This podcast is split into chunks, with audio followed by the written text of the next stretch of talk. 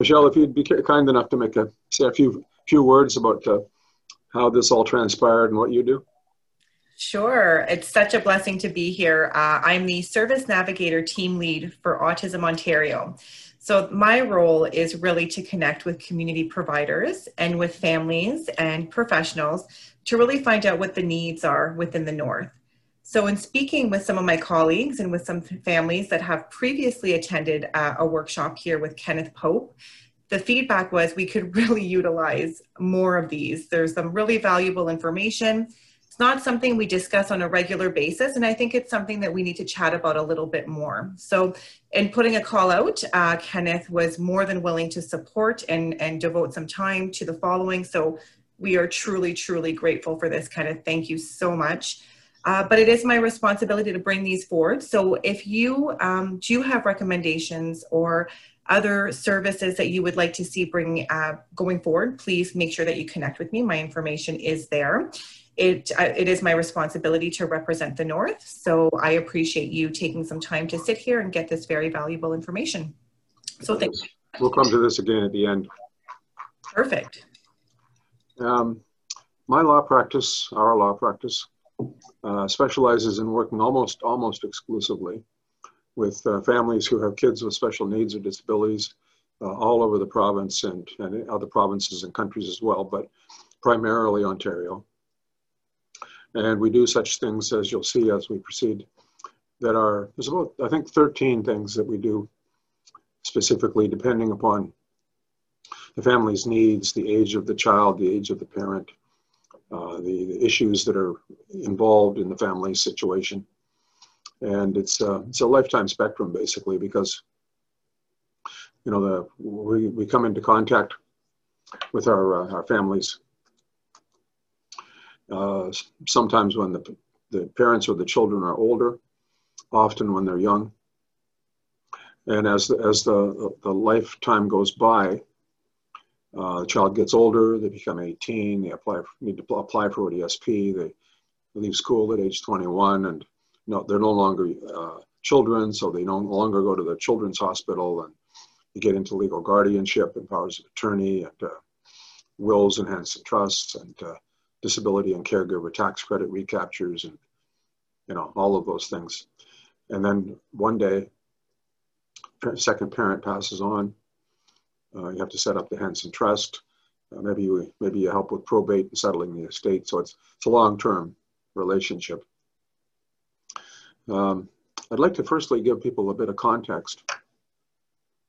And I see that uh, Diane and Karen are answering questions because they're coming up on the box and disappearing. Uh, to give you context, this is the number of people in Ontario and this is the number of households approximately, because uh, what, what StatsCan says is if you take the population and you divide by three, this is kind of intuitive in a way, uh, that's how many households you'll have. And of course, we're, we're not necessarily dealing discretely, uniquely with all 13.7 people, million people. We're dealing with the 10% roughly of the 4,566,000 households who have family members, kids, with special needs disabilities. So you can see here that um, for, for children 18 to 65, not including the, the minors and not including the seniors, there's 378,000 people on ODSP, which is a lot. And you can see the breakdown roughly here for these numbers. You can see borders what this means is that 48,233 of the 378,000, so something like 13%, are at home with family, but the rest aren't. And for example, what we'll touch on, what these numbers tell us is that there's 48,233 kids at home with parents. And of course, they're uh, invariably receiving the room and board amount of uh, 896 instead of the shelter plus supplementary of 1169. So this is one of the things that we will touch on here that, that we try to deal with. You can see that um, there's very few owners, very few homeowners, and that's because a person on ODSP could own a home, uh, but they can't afford to carry it without supports. So you can be pretty much almost positive that all of these owners aren't paying all of the carrying costs of their house. It could be that they're being assisted uh, by uh, Henson Trust in, in the will of their deceased parent, for example. Uh, this is the uh, breakdown. These are all st- uh, ODSP uh, statisticians' numbers. This is where we get them. Here's the breakdown of the types of disabilities and the numbers in each. So that's interesting too. I'm not quite sure where autism fits here. It's not really a developmental disability in, in most cases, although the, the child might well be involved with uh, Developmental Services Ontario. That could be. So to tell you the truth, I'm not quite sure where they get lumped in. I suppose it's probably with developmental disabilities. Although it's, uh, you know, I'm sure it's a large percentage. If that's where it is, it's a large percentage of that number. And this is the breakdown by, by area, um, by municipal area. And these again are the numbers that allow you to calculate what percentage, what kind of numbers there are in each given area. And uh, Michelle and I were speaking earlier, just before the meeting, the get together here. Uh, where did uh, Sudbury go? It's someplace close. There we go. So there's there's Greater Sudbury, and uh, Michelle tells me that I've been there, of course, and uh, so I got my own background, but I don't. I'm not current. I think the last time I was there was October, about six years ago, and um, you can see here that if there's a population of 160,000 in uh, in uh, Sudbury, that works out to 53,333 households. So 10% of that would be 5,333. Well, in fact, there's 6,688. And then the people in those benefit units total this number, but this is the number of benefit units as they're called. And this is the number of kids under 18 who are uh, in a low income household uh, typically under 45,000 a year, who are receiving what's called ACSD, which is assistance for children with severe disabilities. And it's really not based on severity, it's just on low household income plus a disability. So you can see here that if, if 10% of the households of Sudbury is 5,333, and you have 6,688, obviously this is more than 10% of the number of households. And in this particular case, the reason for that is that Sudbury is a, service center. People migrate there for services. Um, in other cases, you have places where people, able bodied people, capable, working people, have migrated away. So the numbers are higher, like Brantford and uh, Cornwall. Uh, there was a time in Cornwall and Brantford when it was when it was one in uh, five. I don't know if that's changed recently. Where's Brantford? Well, I'm not going to look for it because we have to hustle. But uh, you can see these numbers are correct. Um,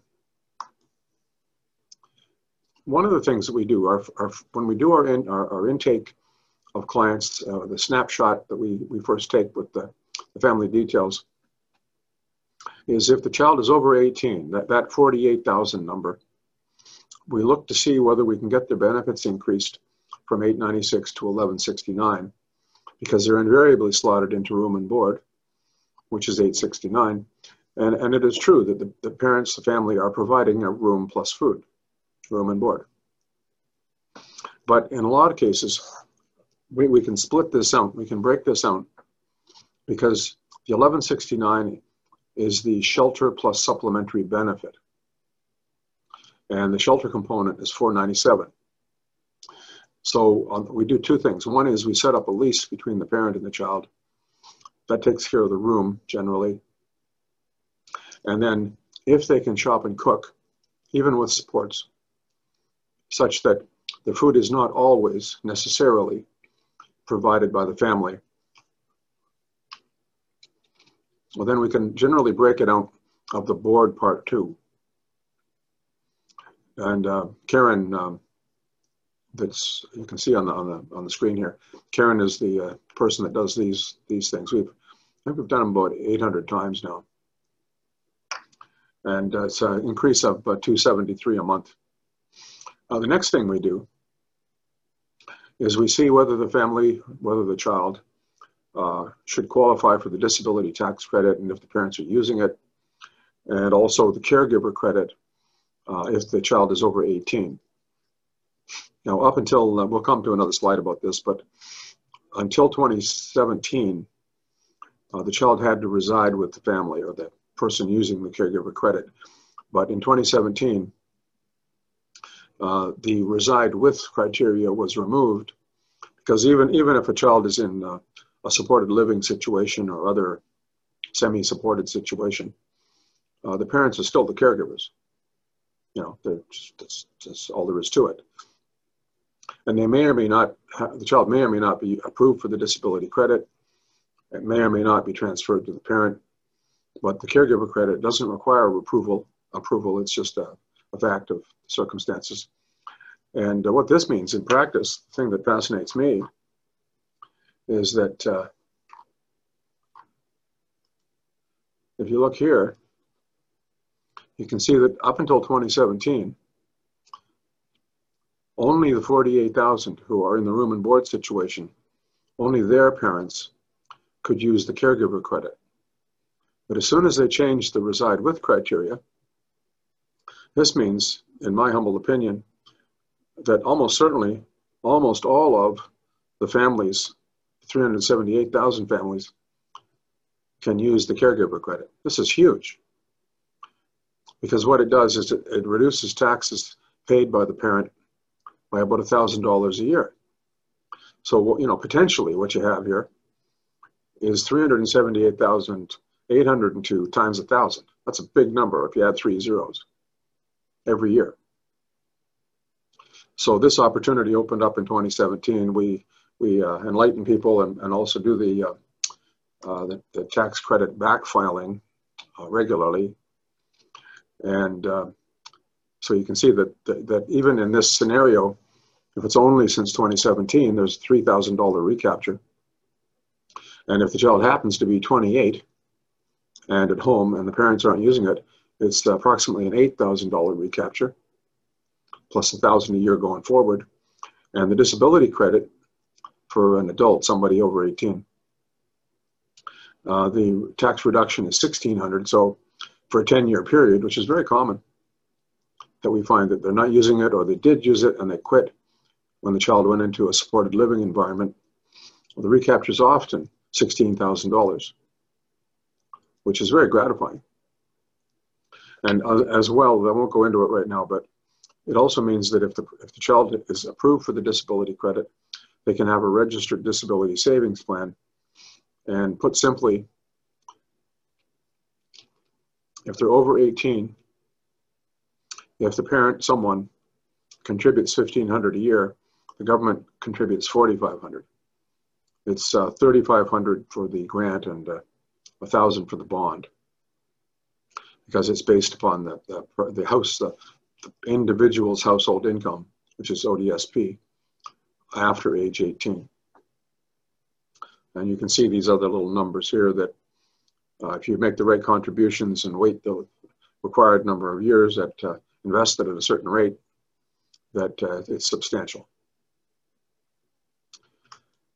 Now, if a child is 18 or approaching age 18, a lot of parents will understand, they'll, they know, they've heard about ODSP. A lot haven't, but still a lot have. And these, this is the criteria that uh, needs to be uh, met. And the most one, most common one is can't function in a competitive workplace, or can't manage in the community or handle personal care in a, in a more dire situation. And these are the benefits that are received. And the, the person can also receive, well, I'll go on to another another another page for that.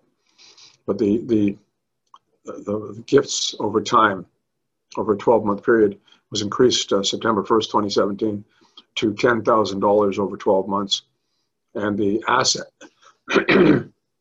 asset test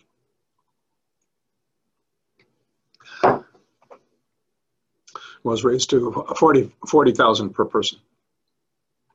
Now, uh, everybody who's registered will, will be getting uh, the copy of the link to this video, plus all the PowerPoint slides. The most recent thing that's happened as of September 27th is that there is now a caregiver benefit. It's a follow on to the changes after CERB and after uh, the COVID benefits.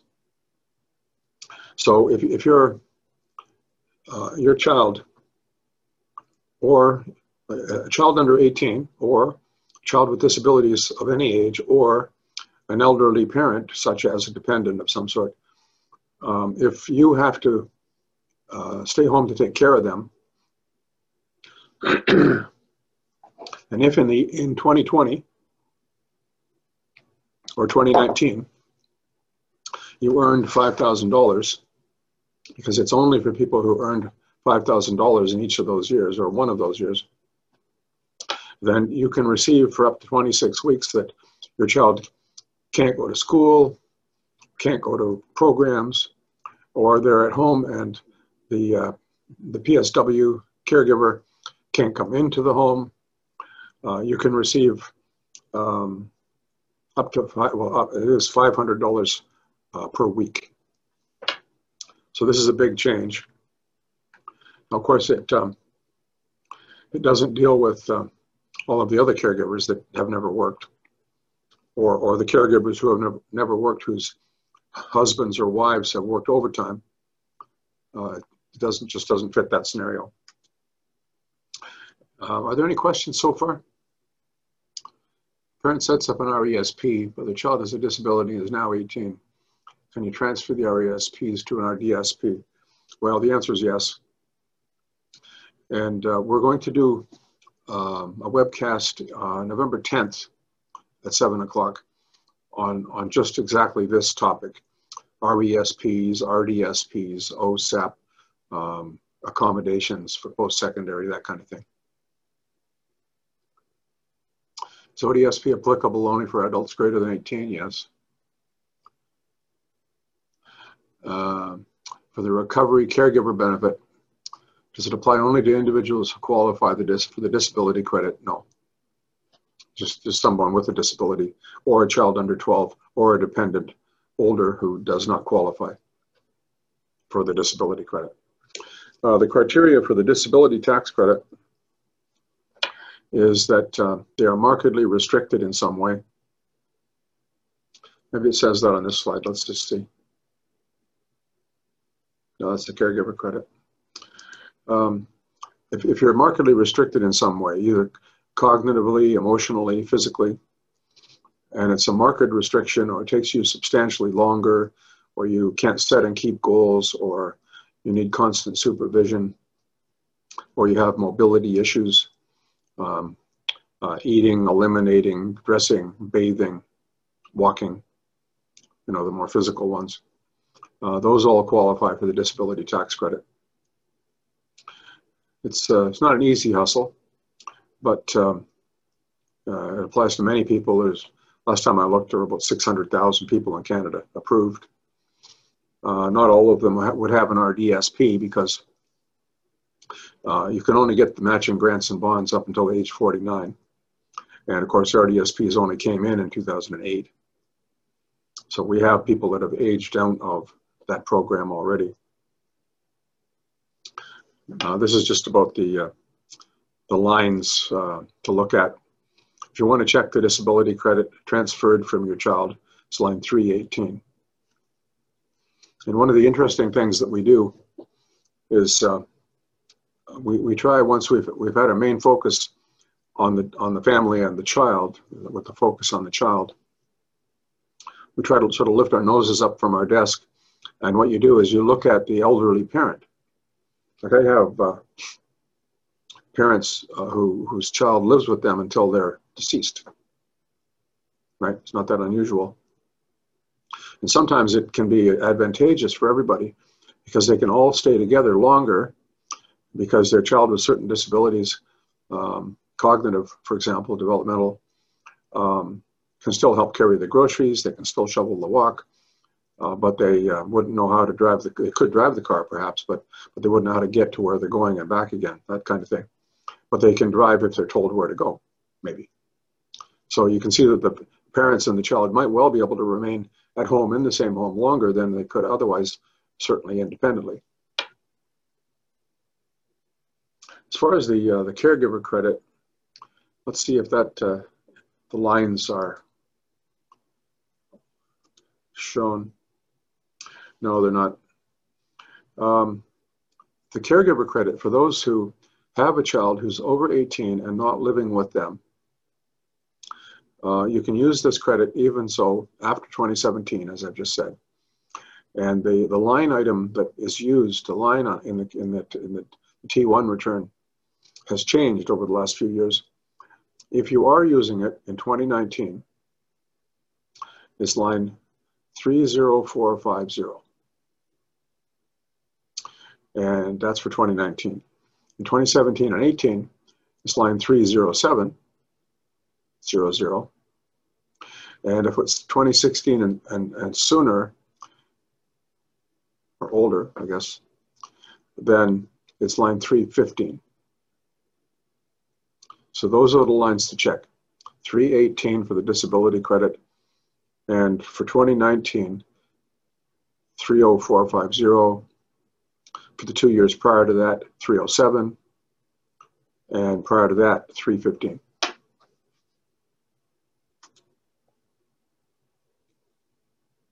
This is a more, slightly more detailed about RDSPs.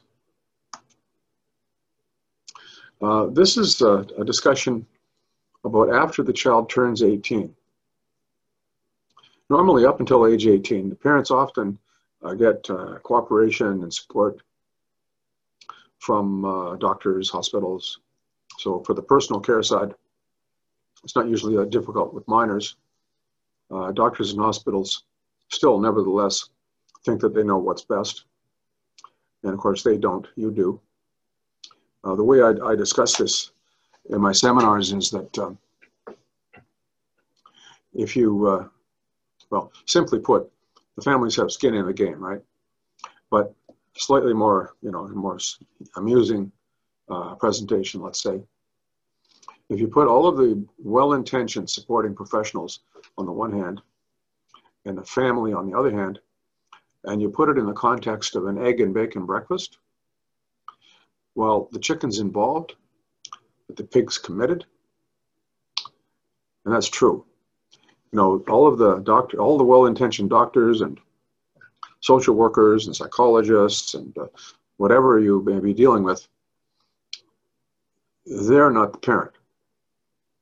You're the one that has the, the binder, the folder, the box, stuffed with every test and every doctor's name and the phone number and the results of that medication. And then when they switched it, you know, you've got all this. And what you do, it's especially amusing to me, when you wind up running into residents, young, smart, motivated resident doctors, helpers. And, you know, you're the one educating them. And at the same time, you're making sure that they don't screw up so your child is not injured. No, no, no. We've, we've tried that medicine. It made her turn green. I'm being humorous, but the point is, you know, and they don't know. They're just repeatedly making the same mistakes unless they've read the complete file and they haven't because you've got everything. Anyway, that's my rant for the day. So, so what this means is that when the child turns 18, all of a sudden, uh, a lot of things are okay still. Uh, you can be the, uh, the trustee for ODSP, not a problem. Uh, you can be the account holder on the RDSP if your child is not competent. If they are competent, but it would be much better if you were the account holder. Uh, then you need them to sign a power of attorney appointing you, the two of you. Um, as time goes by, uh, you are you are truly the substitute decision maker for healthcare, uh, but only if the child is not competent. And there can be lots of cases where the child is competent, but they're still a child. They're inexperienced, unsophisticated. and perhaps marginally competent or marginally not competent? Do they understand the implications? So, one thing to understand is uh, something, is another thing to understand the implications. So, firstly, you would look at powers of attorney once they're 18. Uh, this is a good thing to do. We do a lot of that. It's very inexpensive. And it'll allow you to have a little more standing as you're legal representative. Uh, but a lot of the work we do deals with uh, legal guardianship. Uh, Diane, if you happen to think of any horror stories that have brought people to us, if you want to chime in, feel free.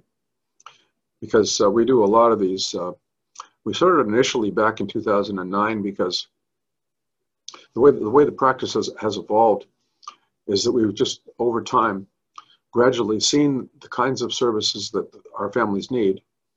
And either we, we knew how to how to deliver those services or we learned how to deliver those services. So in 2009 we figured out how to do legal guardianships.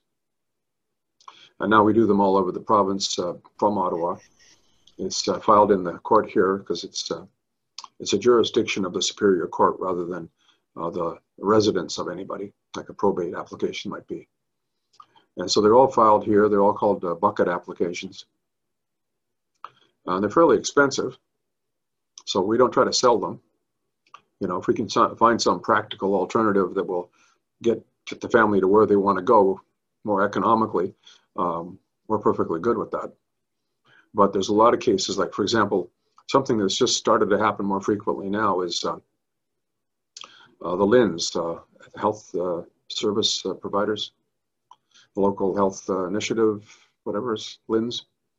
Um, they um, have a program now for family managed uh, care funding. Well, if the child's over 18 but not competent, they have to be their legal guardian.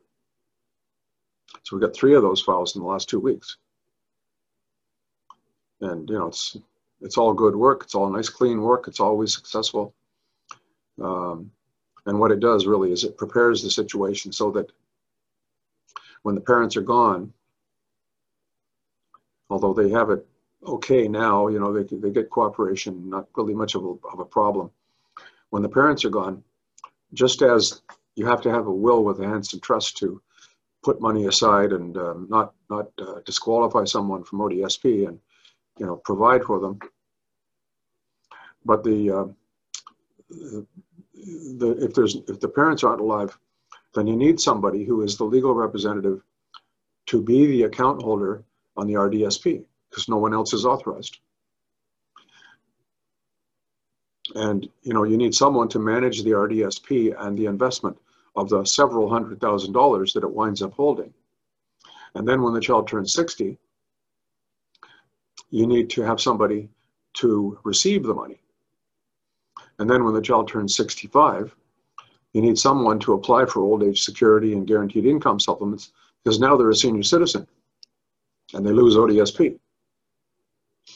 And in some cases uh, that we will come to, you can see that there are pensions from a parent, a teacher, municipal employee, power generator, generator hydro, or workman's uh, WSIB, workman's comp employees, where the child, after the parent dies, second parent dies, the child receives a pension as an adult dependent survivor.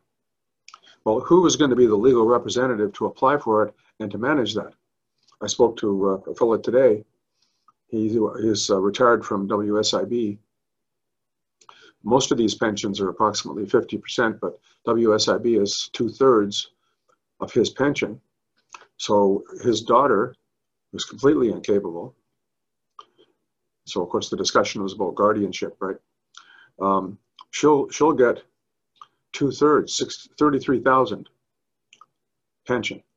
And so, of course, she'll lose ODSP, but, but she will have uh, other drug coverages with his group plan afterwards. So the issue for the Henson Trust and his will and his wife's will isn't, isn't so much uh, protection of ODSP, and, and that was part of our discussion. His estate is sizable, you know, a few million. How much does he need to leave for her? Well, how much should he leave from, a, from an estate planning, tax protection, and minimization standpoint. Because if she's not with them, she'll be in a, in a supported living group home. And her needs are going to be extremely modest. So, what, how much do you fund the trust with? But more, than, more to the point, who's going to apply for the, the WSIB pension and receive the 33000 a year? And it's actually fascinating. I'm just sort of going off. I'll come to these slides later. But with what happens here is she gets the $33,000 pension. She is off ODSP. She needs a very minimal amount of it, although it may be necessary to negotiate with the supported living provider uh, such that right now the, the supported living provider receives her 1169 ODSP. It's only the parents at home that get the 896. Anywhere else gets the full amount. It's just not the parents that get the 1169. I thought I'd just let pause there for a second.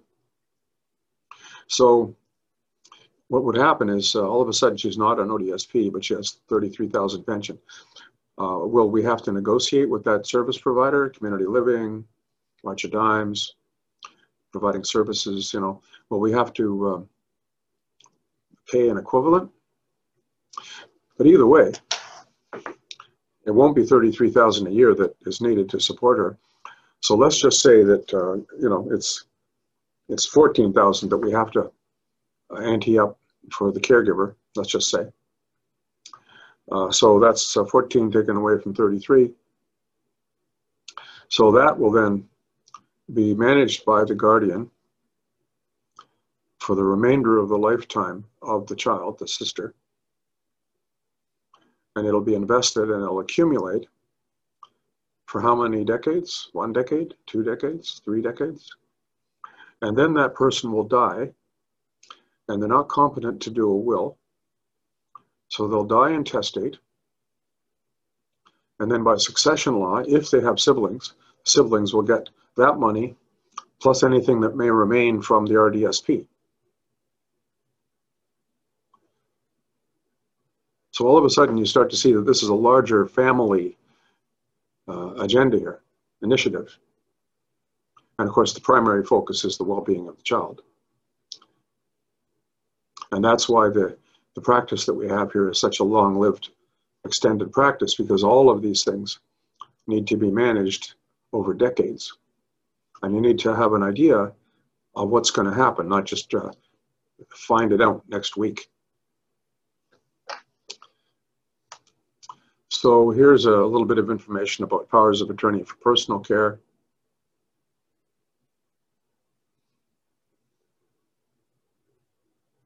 And this is powers of attorney for property.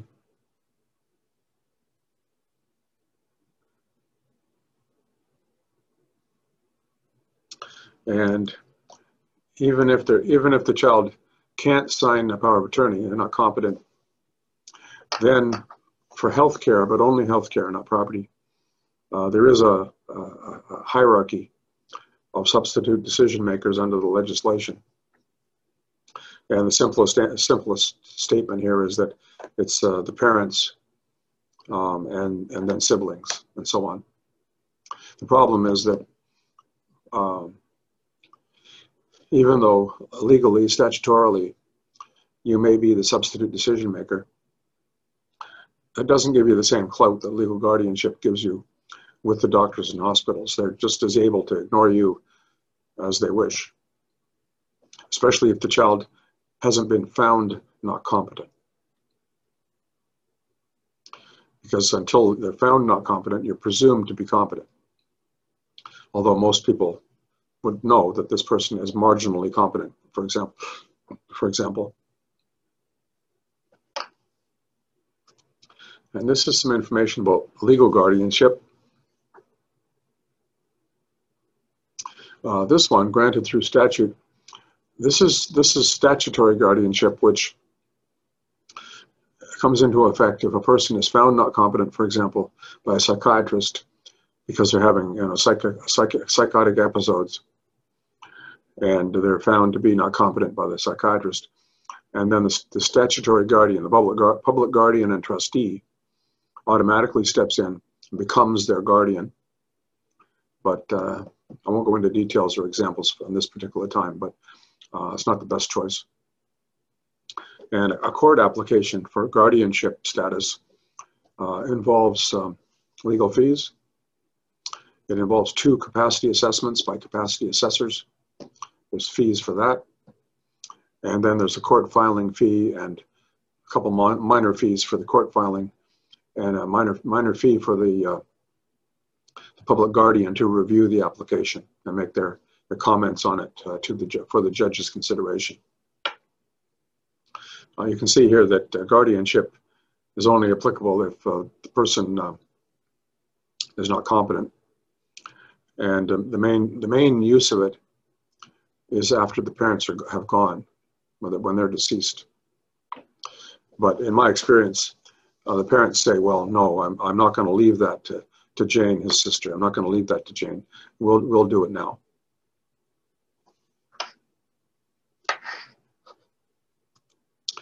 Uh, this is the uh, pension planning side of it.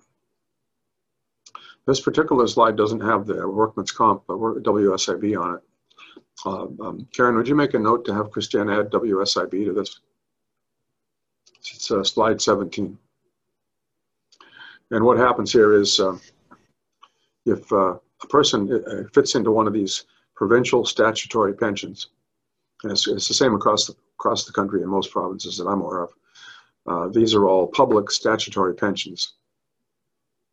So by, by provincial statute, there is a pension. Um, teachers get good pensions.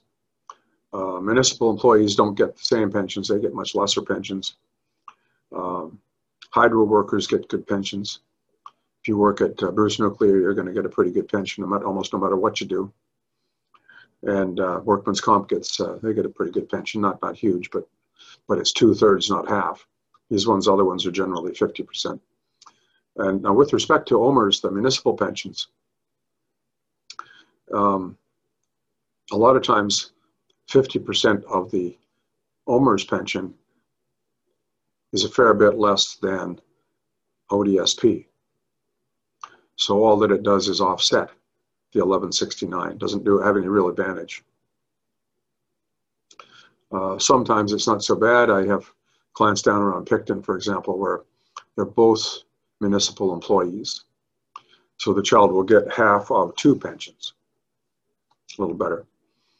Uh, you can appreciate also that there's lots of teachers who marry teachers. So there's two teachers' pensions, which means a full pension, which could easily be 60 grand.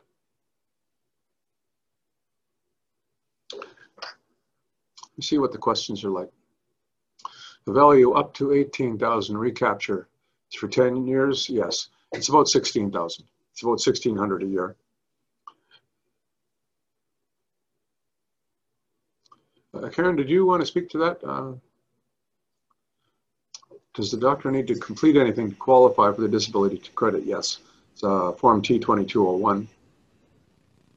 What if they don't have a family doctor? Well, these are all the practical obstacles that everybody faces uh, that's why we do it.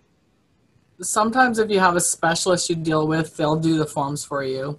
Yeah. I can't go on like promises, but sometimes they'll do it. That's true. Is the government contribution of a thousand per year in bonds, does this depend on household income of the 18, under 18 child's parents?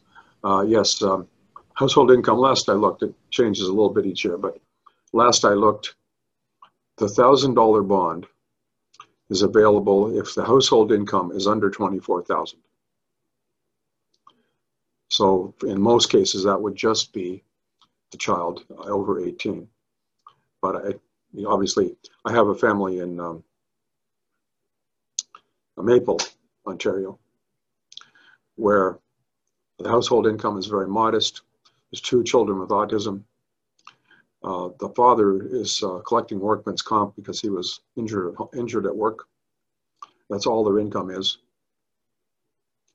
And um, even his income at the time, this is a few years ago now, but even his income was $30,000. And even though it's not taxable, it's, it's still uh, adjusted net income. So it would still affect the, uh, the thousand dollar bond. The,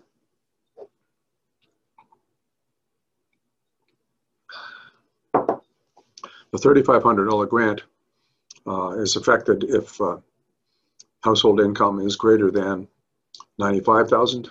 I'll have to get some more current numbers and put them on the chart, but that's about 95,000. So lots of households with two working parents are greater than 95,000. And above that, it's only a thousand for a thousand. So if you contribute a thousand, you get a thousand.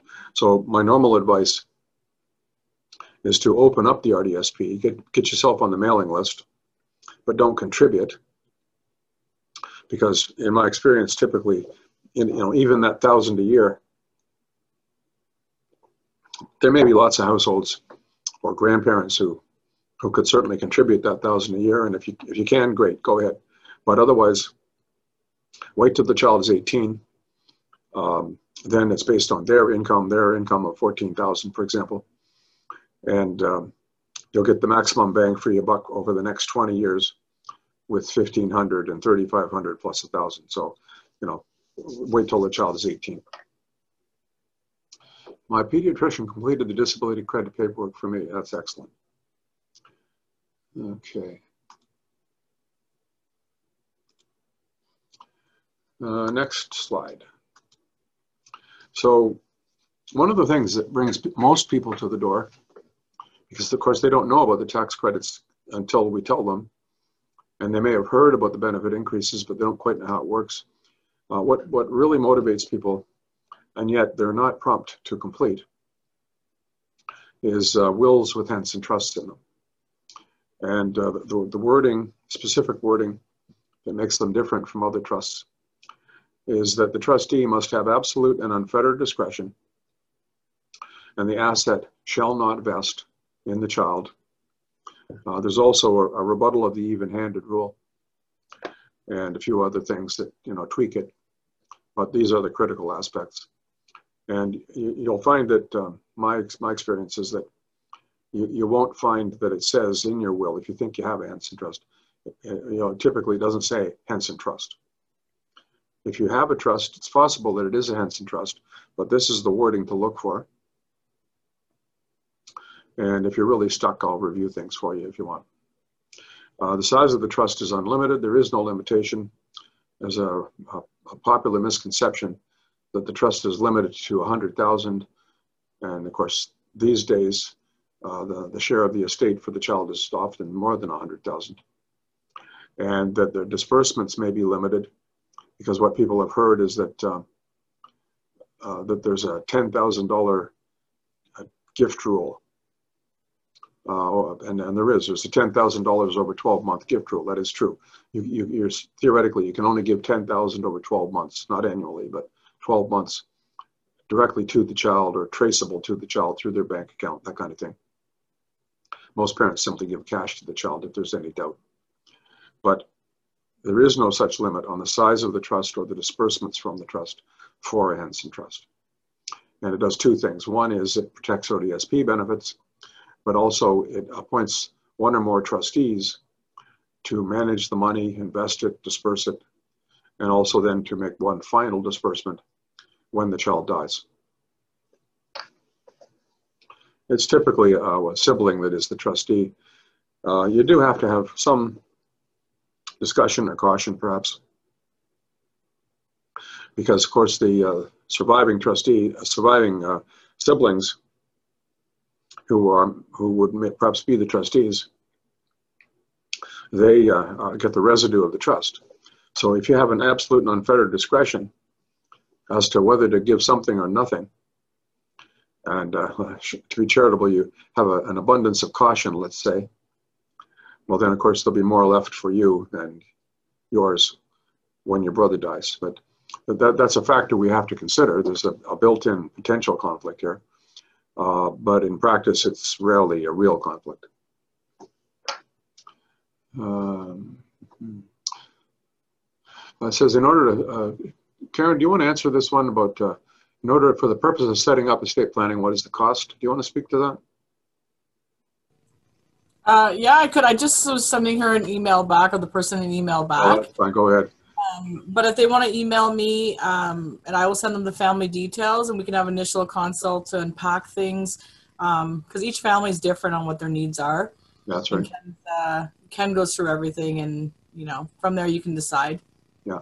Normally, the initial short consult is, uh, is, is a courtesy consult. Uh, if a child with autism gets disability tax credit, good. Will the child receive ODSP automatically when they reach age 18? No. It's a separate thing. The disability tax credit is a federal non-refundable tax credit that's used on your tax return. ODSP is a provincial financial and, and medical benefit that you have to apply for. Do you want to speak, speak any further to that, Karen? To the last one, no, Yeah. I, th- I think you answered it pretty quickly. Okay. Um, but the DTC, once they're approved, they get an extra little bit on their child tax benefits. But that's only up to 18. That's when we make the transition to ODSP. Okay. Uh, says, is there any homeowner's plan specific to the dis- to disability when we are planning to buy a property? Well, that's that's a whole discussion. Uh, if your if your if your real if your real question has to do with can we use the RDSP to buy a home, at present the answer is no. Uh, there's a whole report that's been put together uh, by Community Living, I think it is, proposing that this be one of the allowable things that you do rather than receive for disbursements over a period of time. Uh, as it's structured right now, um, at age 60, sooner but not later than age 60, uh, the uh, the RDSP will start to be dispersed over a 23 year period, and that's it. I mean, that's not quite true. There there are some. There's one other set of circumstances where you can get payments in advance. But uh, the, what's going to happen to almost everybody is that it'll be paid out over a 23-year period. And there is talk about um, using some using it for something comparable to the uh, uh, self-administered RRSP mortgage, for example, where you have a, an RRSP with a couple hundred grand in it, and instead of having to solely invest it in other things, other people's investments, uh, you can give yourself a mortgage on your home uh, and then gradually pay it back to the RRSP without uh, losing, you know, without withdrawing the money as income. Uh, this is an interesting thing. Uh, there are um, a number of families who have a sufficient uh, income and also have sizable RRSPs and RIFs. Now, it's true that at age 71, you're obliged to to deregister, remove, take out um, a percentage, a growing percentage of the of the RIF, and declare it as income. Uh, but this uh, this goes on over a number of years, and it could. I, I find that uh, in a lot of these plans, where, for example, a client friend of mine, um, a lot of times people who know they'll have a pension don't put money into an RRSP, but uh, some do, and other people have other good, solid in, in income investments, perhaps, and they, of course, have have in fact contributed substantially to their RRSPs. And what they know is that when they die, they may well be a sizable amount of uh, money, RIFs in this, RIF money in this, in the RIF. And of course, if, if you're the surviving spouse, the second to die, and you die, well, then the RIF falls into your in- income that year and it's taxed at the rate of all of your income in that year, which could be, in some circumstances, 50%. So if it's a half a million dollar RIF and the circumstances are correct, and you can you can often predict this, how this is going to shake out, um, then you lose 250 grand. Whereas if you set up a lifetime benefit trust, it's designed to receive your registered funds on a deferred basis, much like a so, so-called rollover. It's not really a rollover, but a rollover to your spouse, for example. And um, it's, it's received by the Lifetime Benefit Trust. And the trustee can only do one thing. Uh, they have to buy a qualifying annuity. And there's certain factors in that annuity, but the fact is that the annuity pays to the trust but the amount paid to the trust, which is all income, because it's a RIF, uh, is automatically and must be attributed to the beneficiary, the child with special needs. So what this means is that instead of paying a large lump sum, perhaps up to half of the amount of the RIF upon death, and, and instead of trying to leave it to the child directly because they can't manage it and they would lose ODSP, you, if the child has developmental cognitive disabilities, you can set up a lifetime benefit trust and you can have this uh, RIF passed to the hands of the trustee. There's a process for this, of course. And they purchase an annuity, and the annuity makes payments of, let's say, for simplicity, uh, based upon their age and the size of the RIF, uh, $20,000 a year. So what happens is the 20,000 is received each year by the trust. It can be dispersed, of course, but the $20,000 is attributed, declared in the hands of the beneficiary, the child. Well, in most of these cases, the child's going to have a personal tax credit of 13,229, just like you, and the disability tax credit of approximately 8,400. So that's uh, $21,000 roughly of tax credits. The income, meanwhile, is only 20,000. So there's no taxes paid ever versus paying the sizable amount up to half of the original amount of the RIF upon death. So this is a very interesting thing. Now this, these are examples. They're slightly complicated. I don't think I'll go through them in detail, but you can see here the sample I, I used was a $500,000 RIF, taxes of 250. This is very simplistic, right? So you buy a $500,000 RIF, uh, sorry, uh, annuity, and you build in a guarantee period, and the payments are based upon the age of the child, which would vary, of course, 24,864 a month, and it's guaranteed for 20 years. Could pay longer. It's a, it could pay life. Would it would pay life. But if the child died prematurely, it, it is guaranteed for 20 years. Now this this isn't completely correct um, because certain things happen when the child dies. I won't go into it. But for example purposes, you can see that here we have a, a basic amount. And uh, Karen, um, please have Christiane update this, uh, this uh, slide too. The uh, basic amount tax credit is now 13,229. Okay. And, uh, and, and you have her use the, uh, the real current number for the disability credit, but the, the 8,400 is, is pretty, pretty close. So you can see what would happen is that if, the, if this person has a $20,000 tax credit only 4,864 would be taxable. It's taxed at 22% because that's the rate. So the taxes are 1,070. And over those 20 years, for example purposes, the taxes in total would be 21,000 compared to 250,000. You can see that this has its own charm. And it's interesting to me because when we first started doing these some years ago, you can you can appreciate that that it's, it's not not a surprise to find that someone who has more than adequate other income by whatever means and also a substantial RIF didn't come by it lightly you know, I, I mean, it might have dropped into the hands of the surviving spouse. It, it could have been created by her husband who died first. This is true. But the whole package was put together by somebody who's astute. So when we first started discussing these things with people, the advantages are obvious. But they weren't prepared to do them.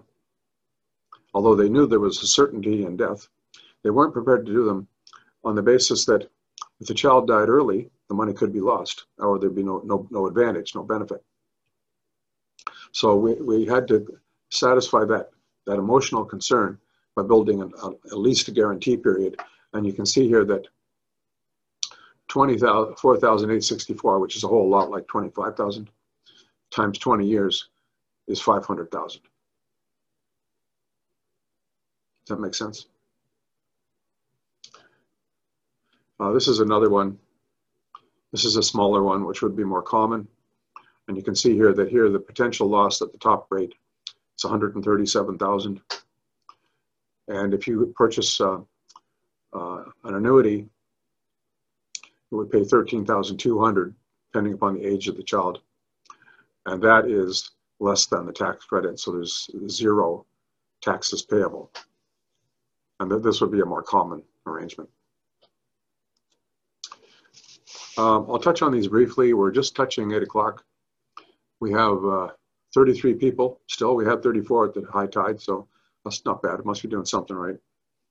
And uh, these are just words that you might want to know about.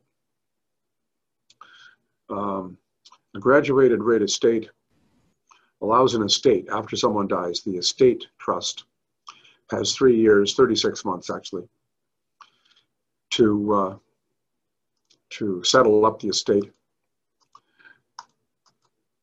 And uh, during those years,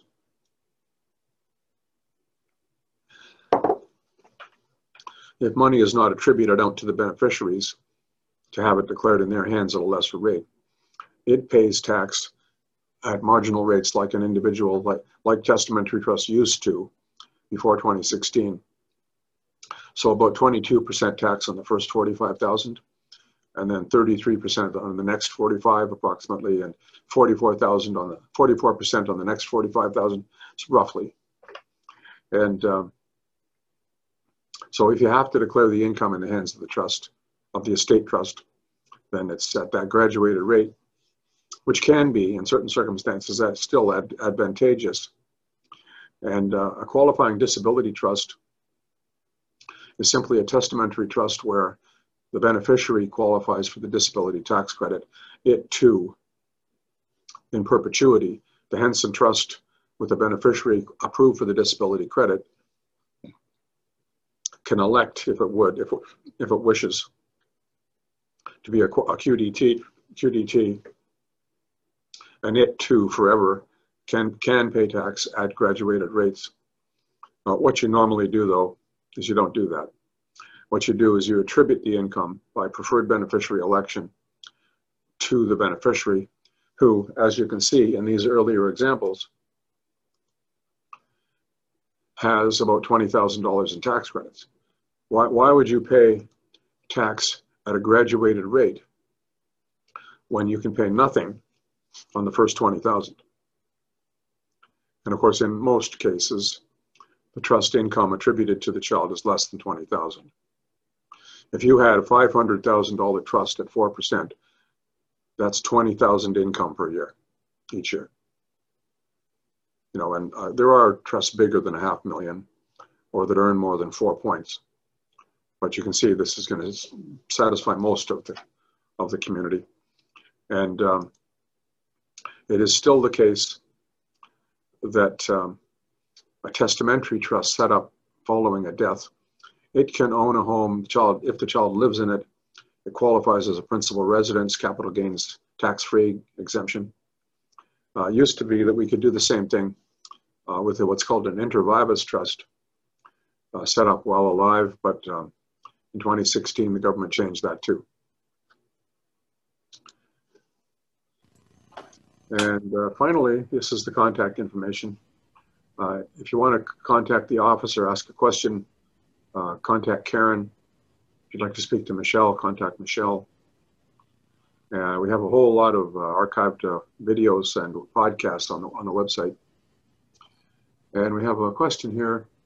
Can a child with ACSD lose eligibility for RDSP at some point time of renewal? If yes, what happens to the funds? Uh, Karen, do you want to answer that question? Oh, I could try my best. I know that uh, a lot of times children they have a renewal period of I think it's every five years, and yeah. so usually they do get renewed. But honestly, Ken. I don't know exactly uh, what happens to the RDSP. I think we just turn it into an RRSP. Well, the rules changed recently.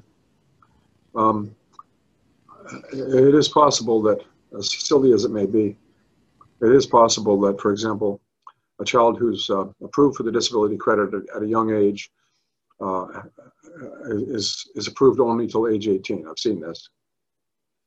Uh, so you have to reapply. Normally, you're, you're successful reapplying. Normally, that's what we find.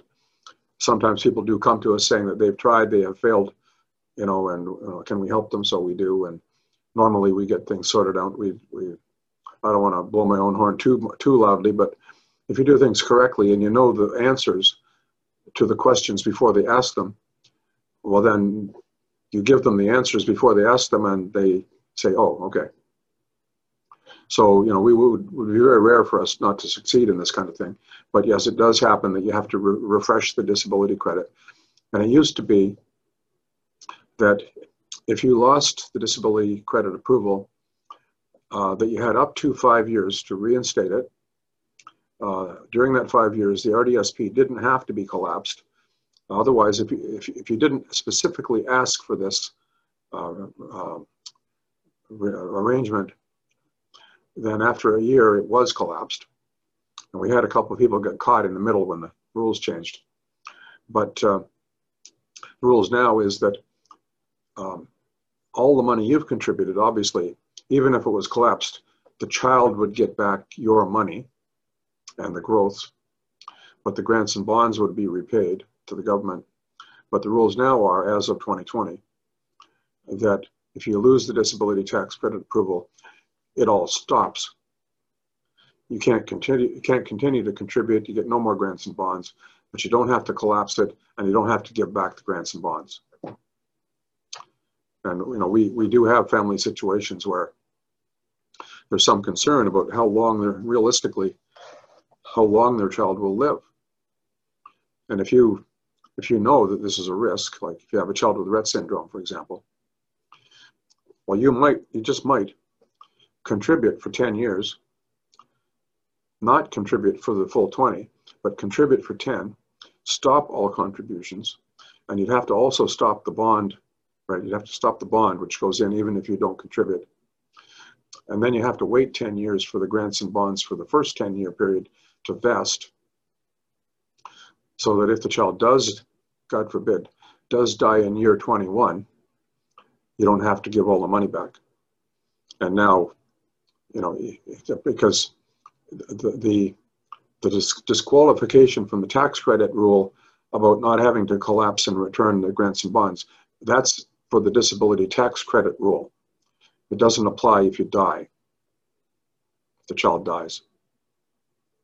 So you'd have to um, massage the situation in some cases uh, appropriately.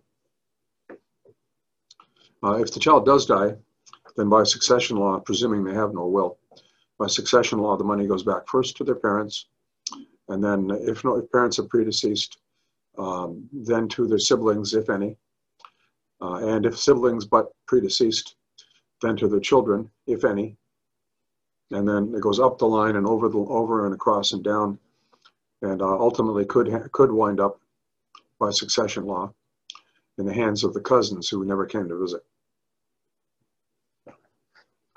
Uh, for disability estate planning, this is the last question, guys. Uh, for disability estate planning, is somebody local in Sudbury you can recommend? Uh, sure, go to a financial advisor, go to a lawyer, um, see if you can figure out what if they if you if see if you can determine if they know what they're talking about. Uh, normally, what happens is people watch these videos, and then they go and they tell the lawyers or advisors what to do. Uh, your alternative to that, of course, is to engage us. Uh, we have a number of clients in Sudbury. Our, our clientele are proportionate to the population areas in the province. So, for example, if there's 13.7 million uh, people in, in, in, Ontario, and if Ottawa has a population of a million, well, then proportionally, one in 13.7 of our clients are in this area. And in some cases, the, it's, it's disproportionate, like in Sudbury or Windsor, uh, places that I've done seminars before, um, places where my client families, you know, I've taken my name in vain with other families. Uh, but uh, as I said at the very start, it's it's a, a provincial and interprovincial practice. Thanks to COVID, uh, we can now uh, witness affidavits and sign wills remotely. Um, doesn't happen all the time by any means, but all of, all of this stuff is now done remotely. It used to be done remotely before, just not by webcast, by video. Uh, the wills were signed and uh, signed by witnesses in your hometown, in your home, perhaps, and then uh, sent back to us. And uh, and of course, all the tax work is done by us online, or by any by any tax representative. It's all done online. Uh, probate filings are now online in all the courthouses. All the guardianship applications are all online, remotely, digitally. Uh, what else? That's just how the world is these days. Um, I think that's the last question. We have 31 people, so we've had a good retention rate here. That's always gratifying. It's now uh, 8.10, 8.10. Uh, Michelle, do you want to say any final words? Um, anything you'd like to say? I should have, should have warned you sooner, right? But uh, I just want to thank everybody for attending, and I really uh, hope that you do feel free to reach out to either Kenneth or myself to get further information. And if you do require um, some more information or would like some more of these particular topics, please reach out as well so we can get that going for you. So I thank you again for attending, and thank you, Kenneth, for everything that you've done for Autism Ontario. Your you. dedication and commitment has been amazing, and uh, we thank you and your team for everything that you've done for us. Thank you. And uh, as, as you mentioned earlier, wouldn't be a bad idea if we didn't do this sort of thing by quarterly or some annually or something like that. Very important information to get out there to families and professionals. I know that I know that there were a lot of other families. We, we both know that that a lot of other families clearly indicated their interest but didn't register. If we had we had 39 registered, I think that we had what 94 indications of interest. So we'll have to maybe see if we can follow up with that gang. Okay, well I'm going to turn it off now, and I wish everyone a good night and a, and a good rest and a nice day in the morning.